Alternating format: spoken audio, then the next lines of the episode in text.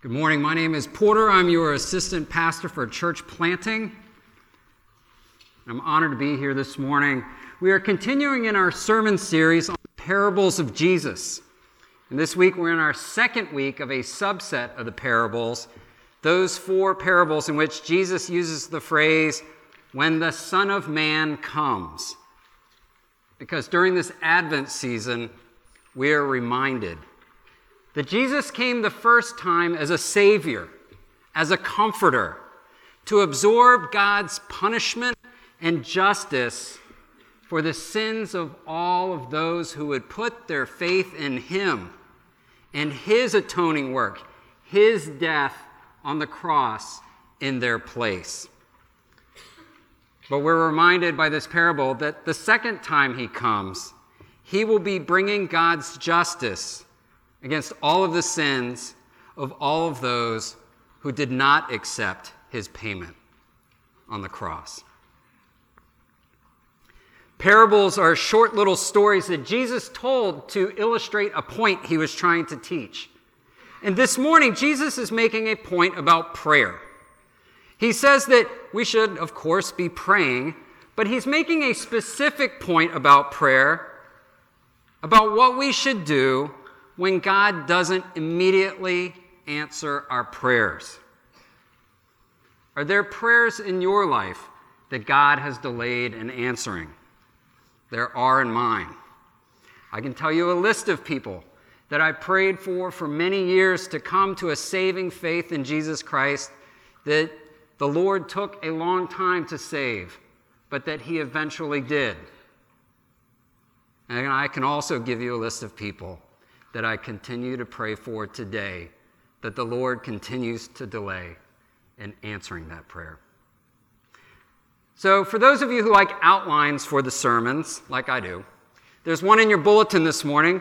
We're going to look at four things. We're going to look at the widow and her petition, the judge and his delay in answering the petition, and then we will consider God and his delay in answering our petitions, also known as prayers. And then finally, we will consider the coming of the Son of Man and how we should pray in light of that reality.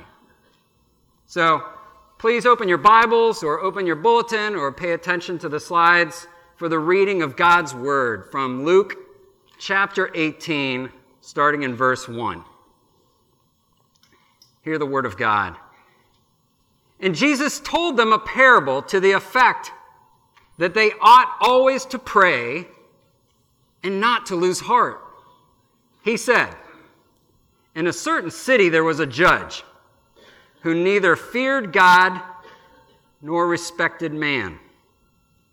And there was a widow in that city who kept coming to him and saying, Give me justice against my adversary. For a while, he refused. But afterward, he said to himself, Though I neither fear God nor respect man, yet, because this widow keeps bothering me, I will give her justice, so that she will not beat me down by her continual coming.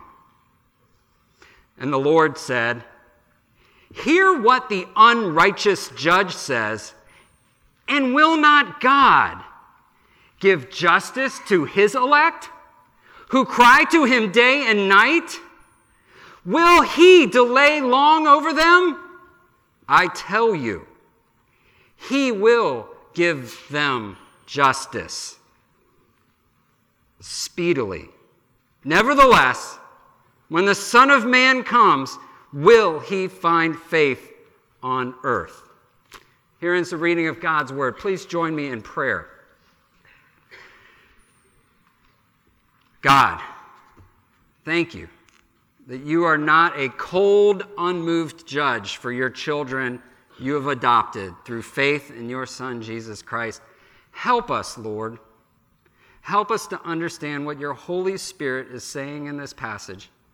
Use this time to increase our faith in you and how you are using our prayers to achieve your will in our lives and in the lives of those we are praying for.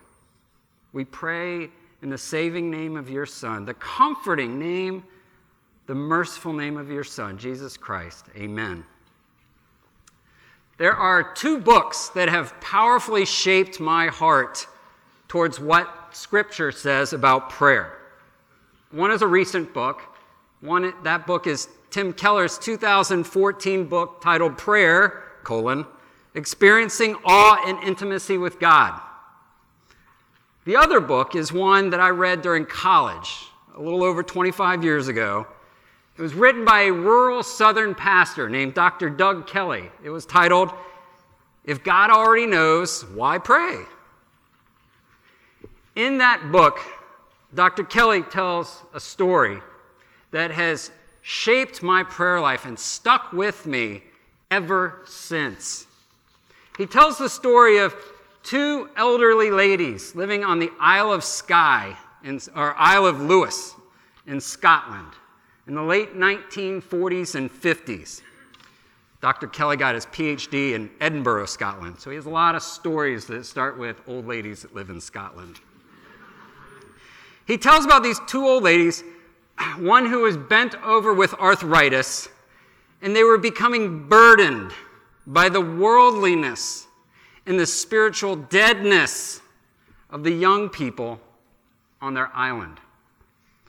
So, from their stone cottage overlooking the stormy North Atlantic, they started to pray for a revival among the young people and among the residents, their neighbors on the island.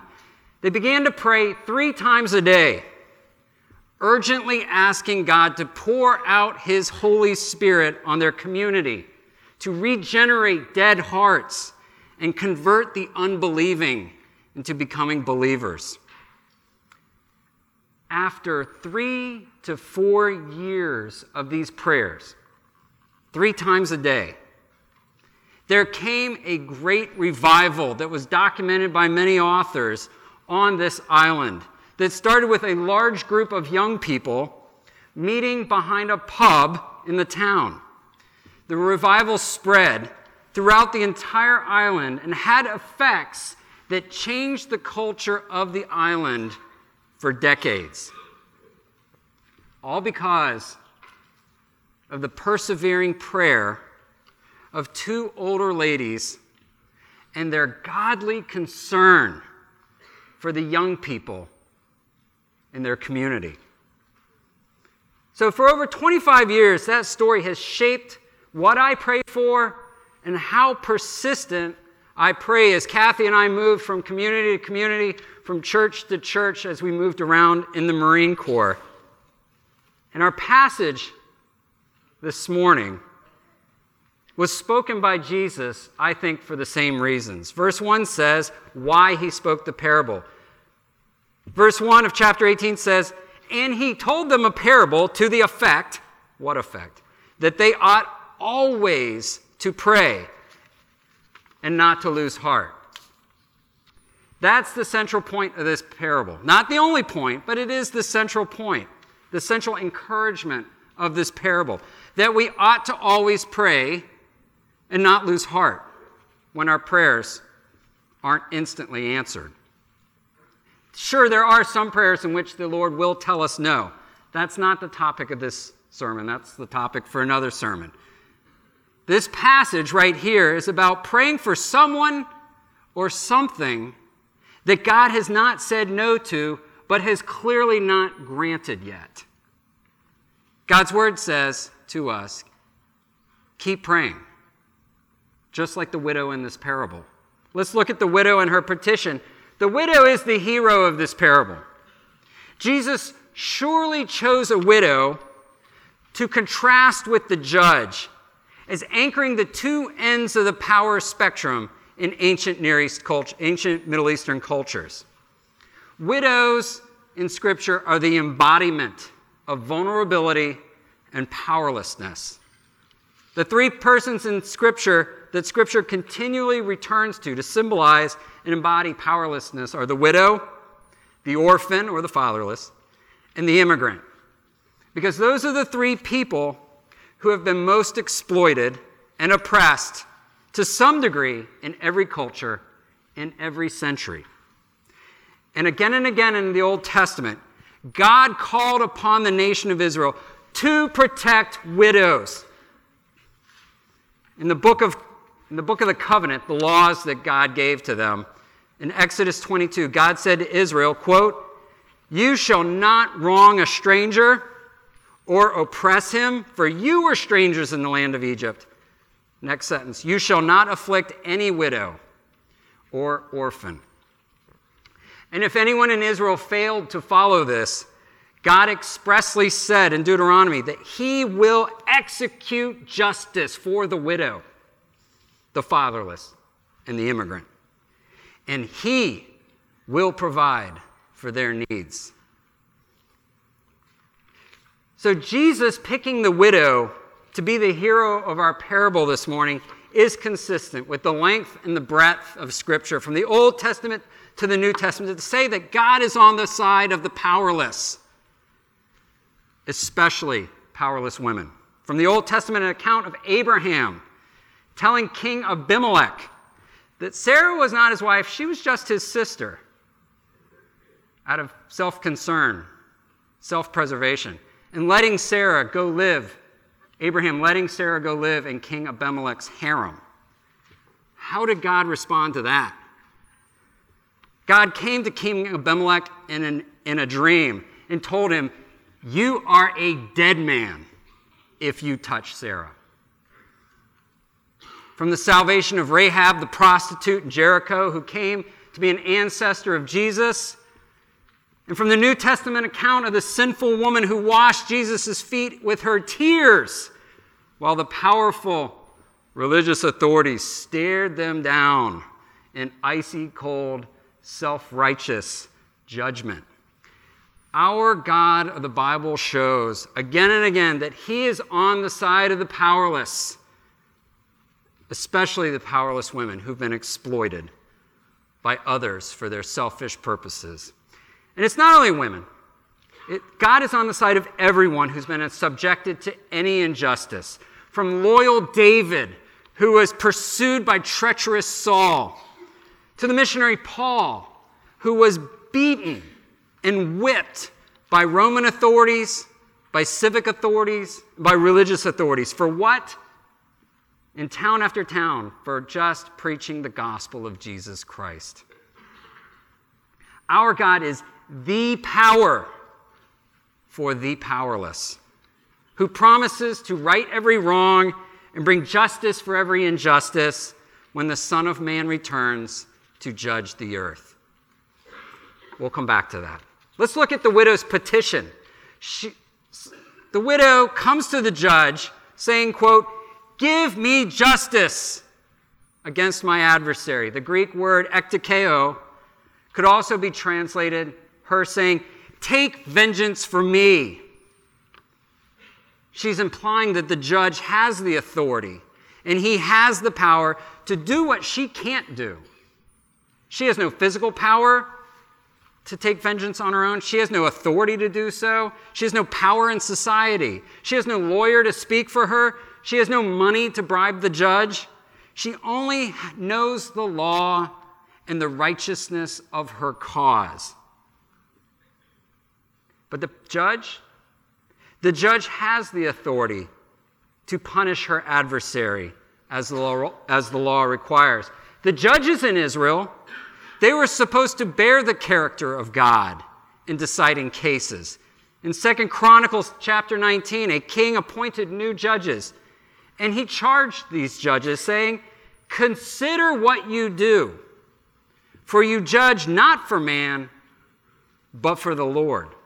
Now then, let the fear of the Lord be upon you. Be careful what you do, for there is no injustice with the Lord our God or partiality or taking bribes. So, how does our judge respond to the widow here? Does he fear God and grant her petition for justice? No. Well, not immediately. Verse 4 says he refused. Theologian Craig Blomberg points out that the very place in which the widow should have found justice, that place only compounded her injustice. But she won't take no for an answer. She knows the law, and she knows it's on her side, and she goes back again and again. We don't know if she kept appearing in court. We don't know if she made her case to the judge on the courthouse steps as he was trying to talk to other powerful people. Perhaps on the road as he came and went from court to home. Maybe she cried out to him at her house, at his house, or at the synagogue. We don't know, but we do know that the widow was so persistent in her demand for justice that the judge in verse 5 relented just so that she would stop bothering him. And in the next verse, in verse 6, Jesus turns on this judge to show how opposite he is from our God, our Father, who asks us to bring our prayers to him and listens to each and every one of our prayers.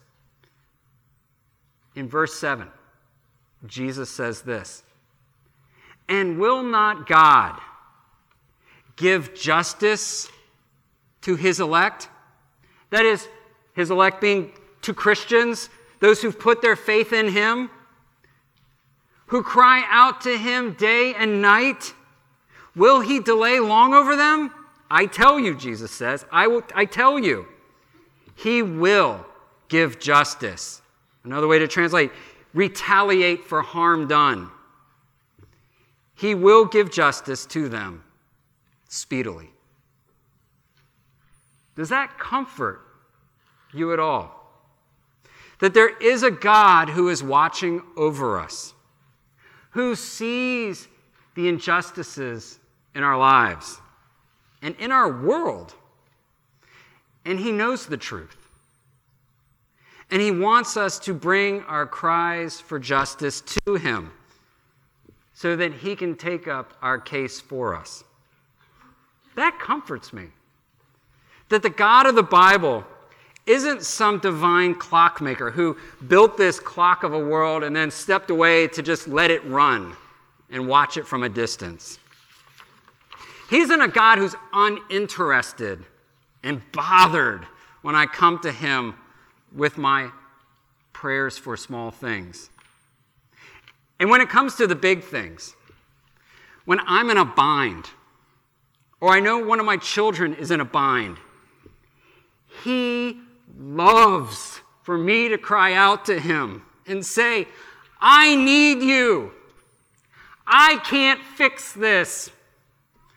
I'm screwing it up. But we have to admit that while our prayers, our answers to our prayers, they do sometimes come immediately. Sometimes our prayers are ans- answered instantly. But sometimes he delays. And that is the point of our parable this morning. What do we do with his delay? How do you deal with that? Are we going to pack up our prayers and go home? Are we going to drop them on the floor and just move on to the next issue? Or are we going to be like the hero of our parable and persist with our petition? All this raises the ultimate question of why does the Lord de- delay in answering our prayers? And I see four reasons from Scripture. They're in your, at least four reasons. I'm sure there are more, but there are four reasons in your outline. And the first is, he does not delay because he's like the judge. God the Father is not a cold, unmoved deity who is bothered by you and me. Maybe you don't need to hear that message this morning, but that word is definitely for me because I've often gone to God out of duty in my prayers and imagine that God is, yeah, he's listening, but he's off looking at something else. And he's just, just kind of listening and like, okay, maybe I'll answer, maybe I'm not. I need to be reminded of this message. that my God, our God of the Bible, is the God of Zephaniah 3:17, who said, He will rejoice, He will exult over you and me with joy. In my distress, He will quiet me with His love. And He will rejoice over us with shouts of joy. Does the God you pray to, when you imagine Him, is He shouting over you with joy? Is he exulting and praising over you? Because that's how he's revealed himself in his own word, through his own Holy Spirit. I need to be reminded of that. Jesus tells us straight up in this parable his father is not like the judge. The judge is unrighteous, the judge doesn't care about anyone but himself. While God the Father, He is righteous. He is the standard for righteousness. He is perfectly righteous and He cares about His children. Our God loves us sacrificially. In fact, He sacrificed His Son to save a people from His punishment. Because if you've put your faith in Jesus Christ as the risen Son of God and turned from following the world and following your own heart to following Him, you will find mercy. You will find comfort. You will find an atonement, a sacrifice, a substitute for your punishment in Jesus. Romans 8:15 says that you've received the Holy Spirit of adoption as sons and daughters, and we can and we can cry out sing, to God saying, "Abba, Father." It says we are heirs, heirs of God and fellow heirs with Jesus Christ, the Son of God. He who purchased our adoption through his suffering on the cross for taking God's justice for us. Earlier in the service, we heard the words of Jesus from Luke 11. There he said, What father among you if a son, if his son asks for a fish, will instead of a fish give him a serpent? Or if he asks for an egg, give him a scorpion? If you then, who are evil, know how to give good gifts to your children, how much more will the Heavenly Father give you the Holy Spirit? Give you His Holy Spirit to those who ask of Him. So, God doesn't delay because He's like the unjust judge. But sometimes He does delay because He's changing us. Sometimes God delays in order to draw us closer to Him in our love and in our affections as we decrease our love for ourselves and our affection for ourselves and our reliance upon our own power to solve our problems. Dr. Doug Kelly in his book says this. He says, quote, we have to discover that we simply cannot handle everything by ourselves. That all our cleverness, all of our talents, all of our family or business connections, and all our education are totally insufficient. Sometimes only that sort of situation can make us become desperate and determined enough to throw ourselves on His mercy and to keep crying out. And it seems that our God is touched by that kind of desperation. Why? Because then He gets the glory. He's done it. It's His power that has prevailed. And this, this is a great message for those of us that live in the Washington, D.C. area. Because some of us in this area, some of us in this room, have a lot of education. We have a lot of degrees. We know a lot of solutions to a lot of problems. And some of us are important supervisors in the federal government and, or serve in the military. And we spend a lot of time at work fixing problems.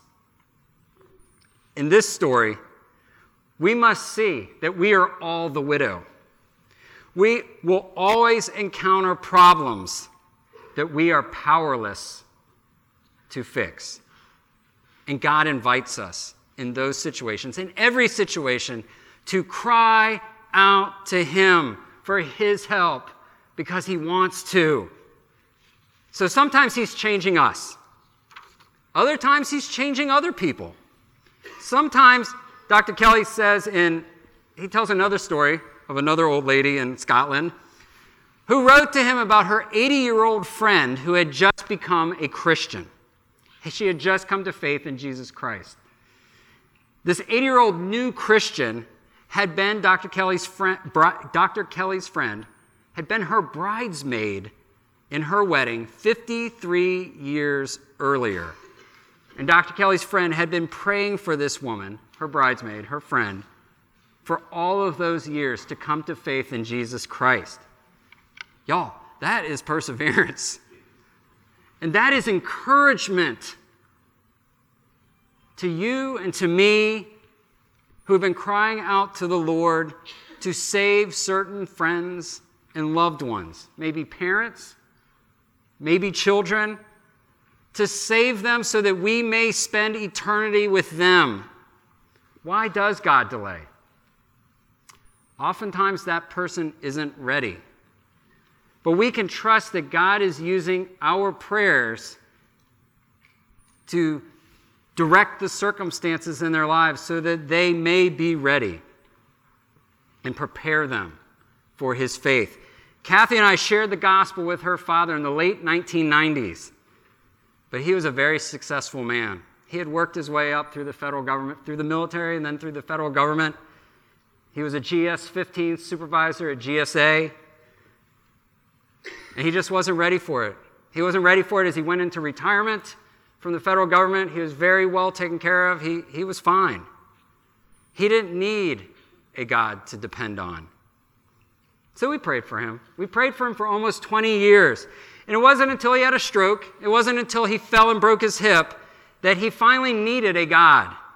And he finally had a concern for where he would spend eternity.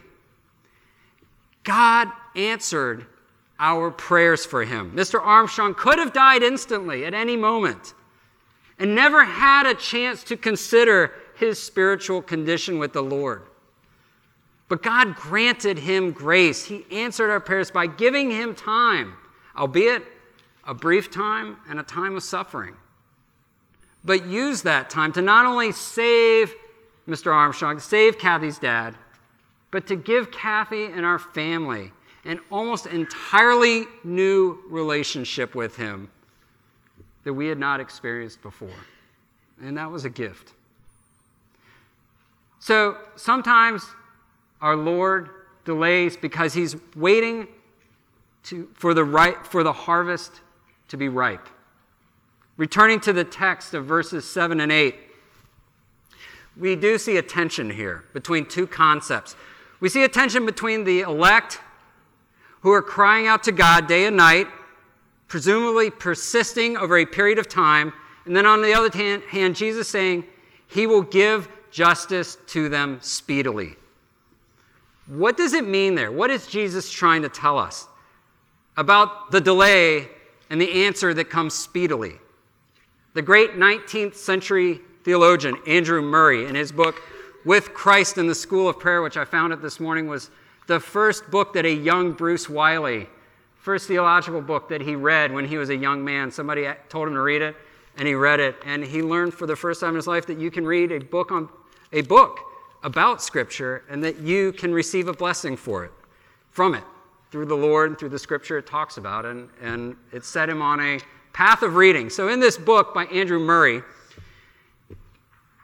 Murray compares God's delay to the farmer who's planting a crop and spending time laboring in that crop, waiting for the harvest that will be speedily brought in. Murray writes this. He says, just as the plowman has to take, he goes, I know, it, it knows how, just as the plowman has to take his 10,000 steps. Okay, this is before mechanized farming. This is the plowman going down the row, putting the seed in. And sow his 10,000 seeds, each one a part of the preparation for the final harvest. So there is a need be for oft repeated persevering in prayer. In other words, those seeds being prayers that are being planted and planted. All working out some desired blessing.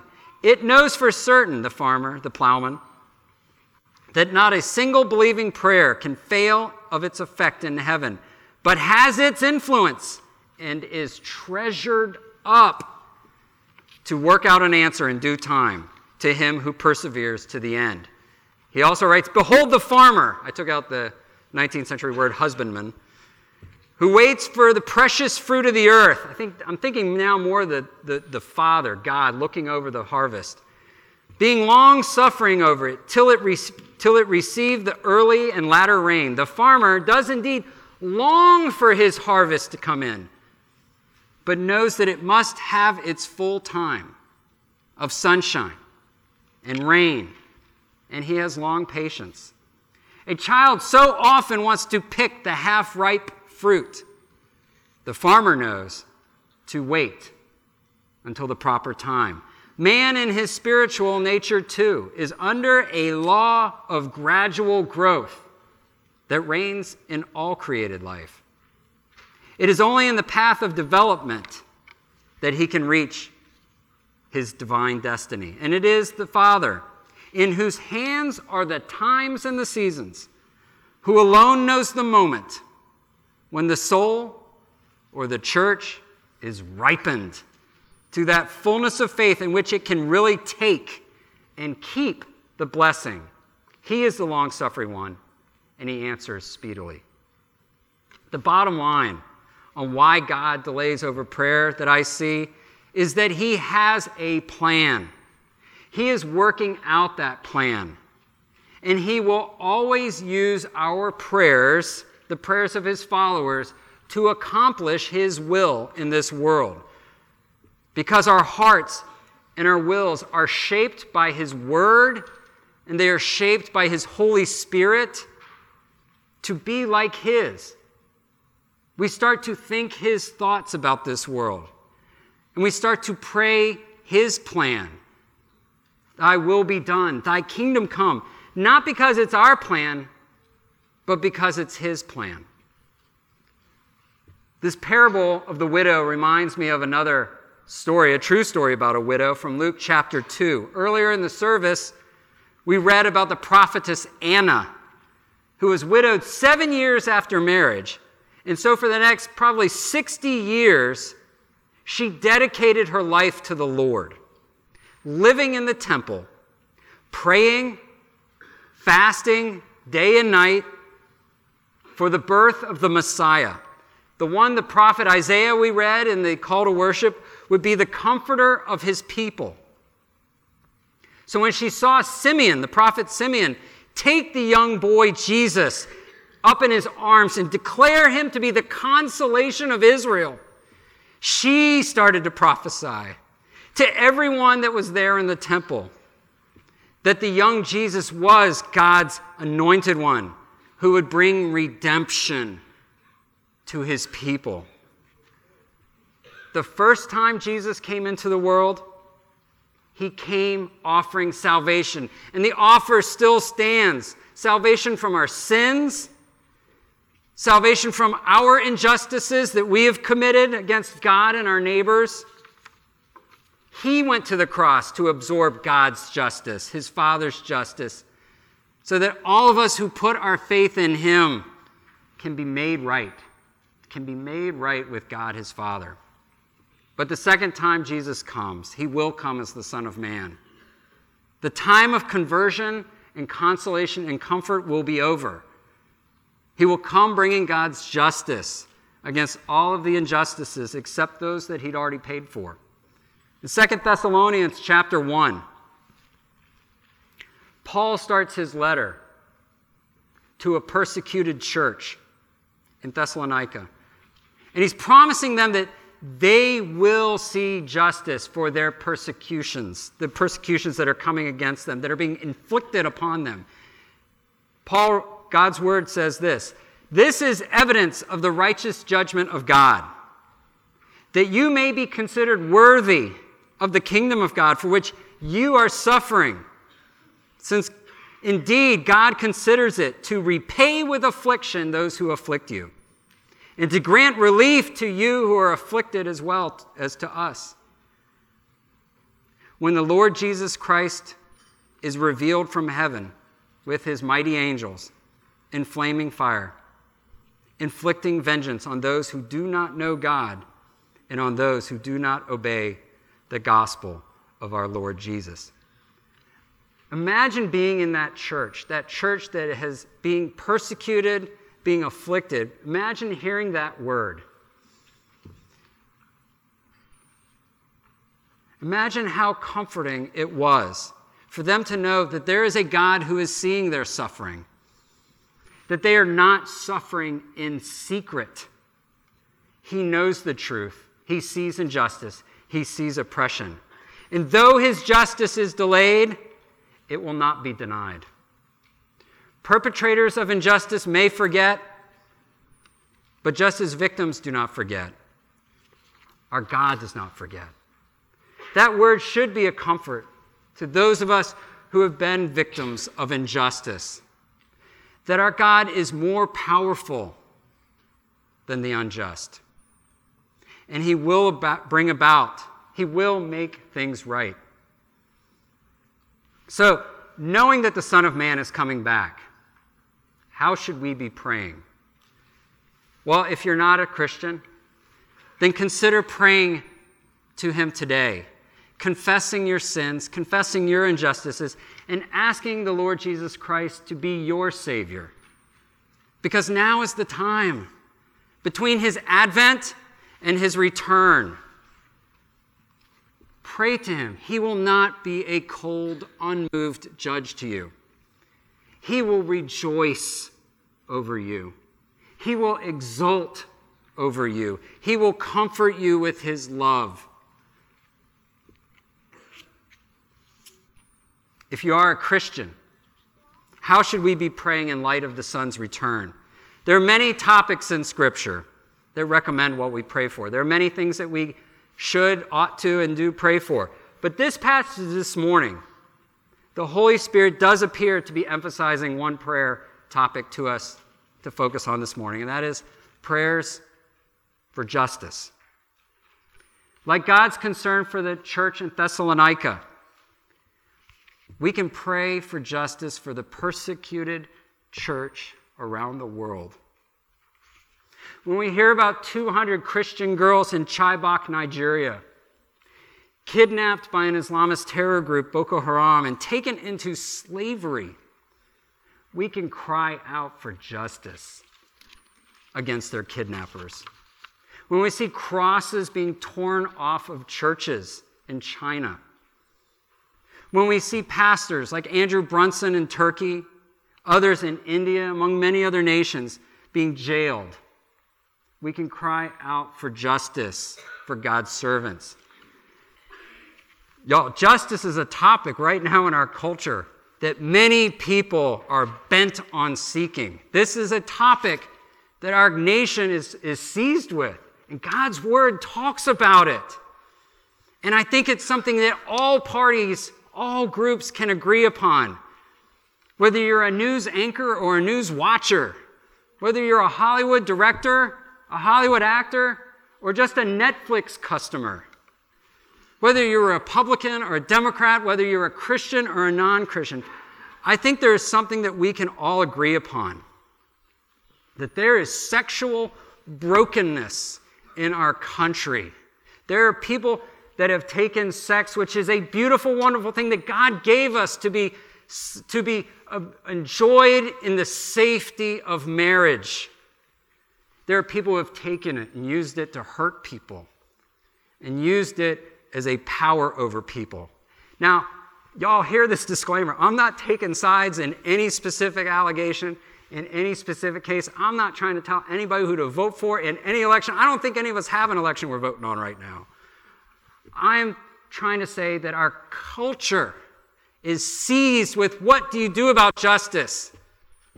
And God's word talks about justice because justice is in our God's character. I'm backing up and looking at this that people are grappling with issues of justice, and some may be right to seek justice because when we seek justice rightly, we bear the image of God who is a God of justice. But we do know this that in this life, Every victim of injustice will not see justice for their cause. Some will find justice, but not every victim will. And that's why it is a comfort from God's word, from his mouth himself, to know that our prayers are heard, our cries for justice are heard, and they will be answered by the Son of Man when he returns. So, how should that compel us? That should compel us not only to pray for justice, but also to pray for grace and for mercy. At the same time we pray for justice, we pray for mercy because that's also the character of God, that we would do justice and love mercy in Micah 6 8. So we pray for grace and mercy for victims. We pray for grace and mercy for all offenders, that they would repent and that they would find forgiveness because we are all an offender of God, of God's laws of some sort. We've all committed injustices in this world, and we all need God to show us mercy and grace. And we all need Him to change our hearts hearts that are bent on self serving, into hearts, change them into hearts that are loving and self sacrificing for others. Romans 3:10 reminds us that none is righteous, no not one. And the, in the list of great sins worthy of God's wrath in Romans 1, right alongside murder, is gossiping, slanderers, even those who are disobedient to their parents. And that is why Jesus came the first time. That is why we celebrate Advent, because he came to save us from justice to absorb our justice that we deserved so that we could absorb the Father's mercy. So that's why that's why we pray for revival. Revival of the Christian faith in our world, in our country, in our community, in our church, in our youth, in our families, in our own hearts.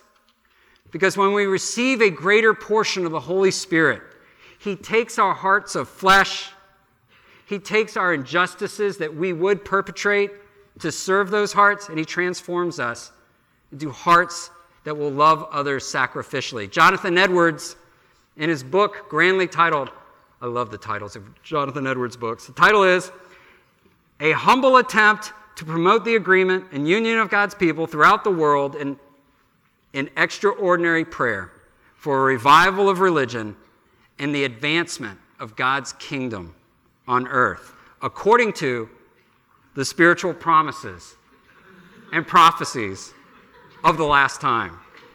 Y'all, titles of Jonathan Edwards' books, they are sermons in themselves. I've been blessed just by reading that right now.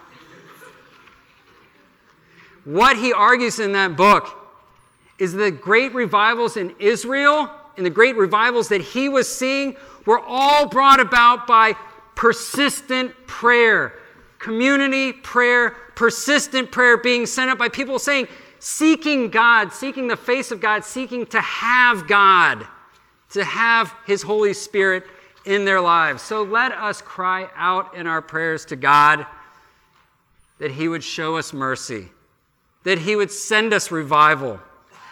Let us pray for the salvation of those God has placed in His life that have not come to a saving faith in Him yet. But He's probably placed them there so that we would pray for them and that we would share His good news with them of what Jesus has done for them.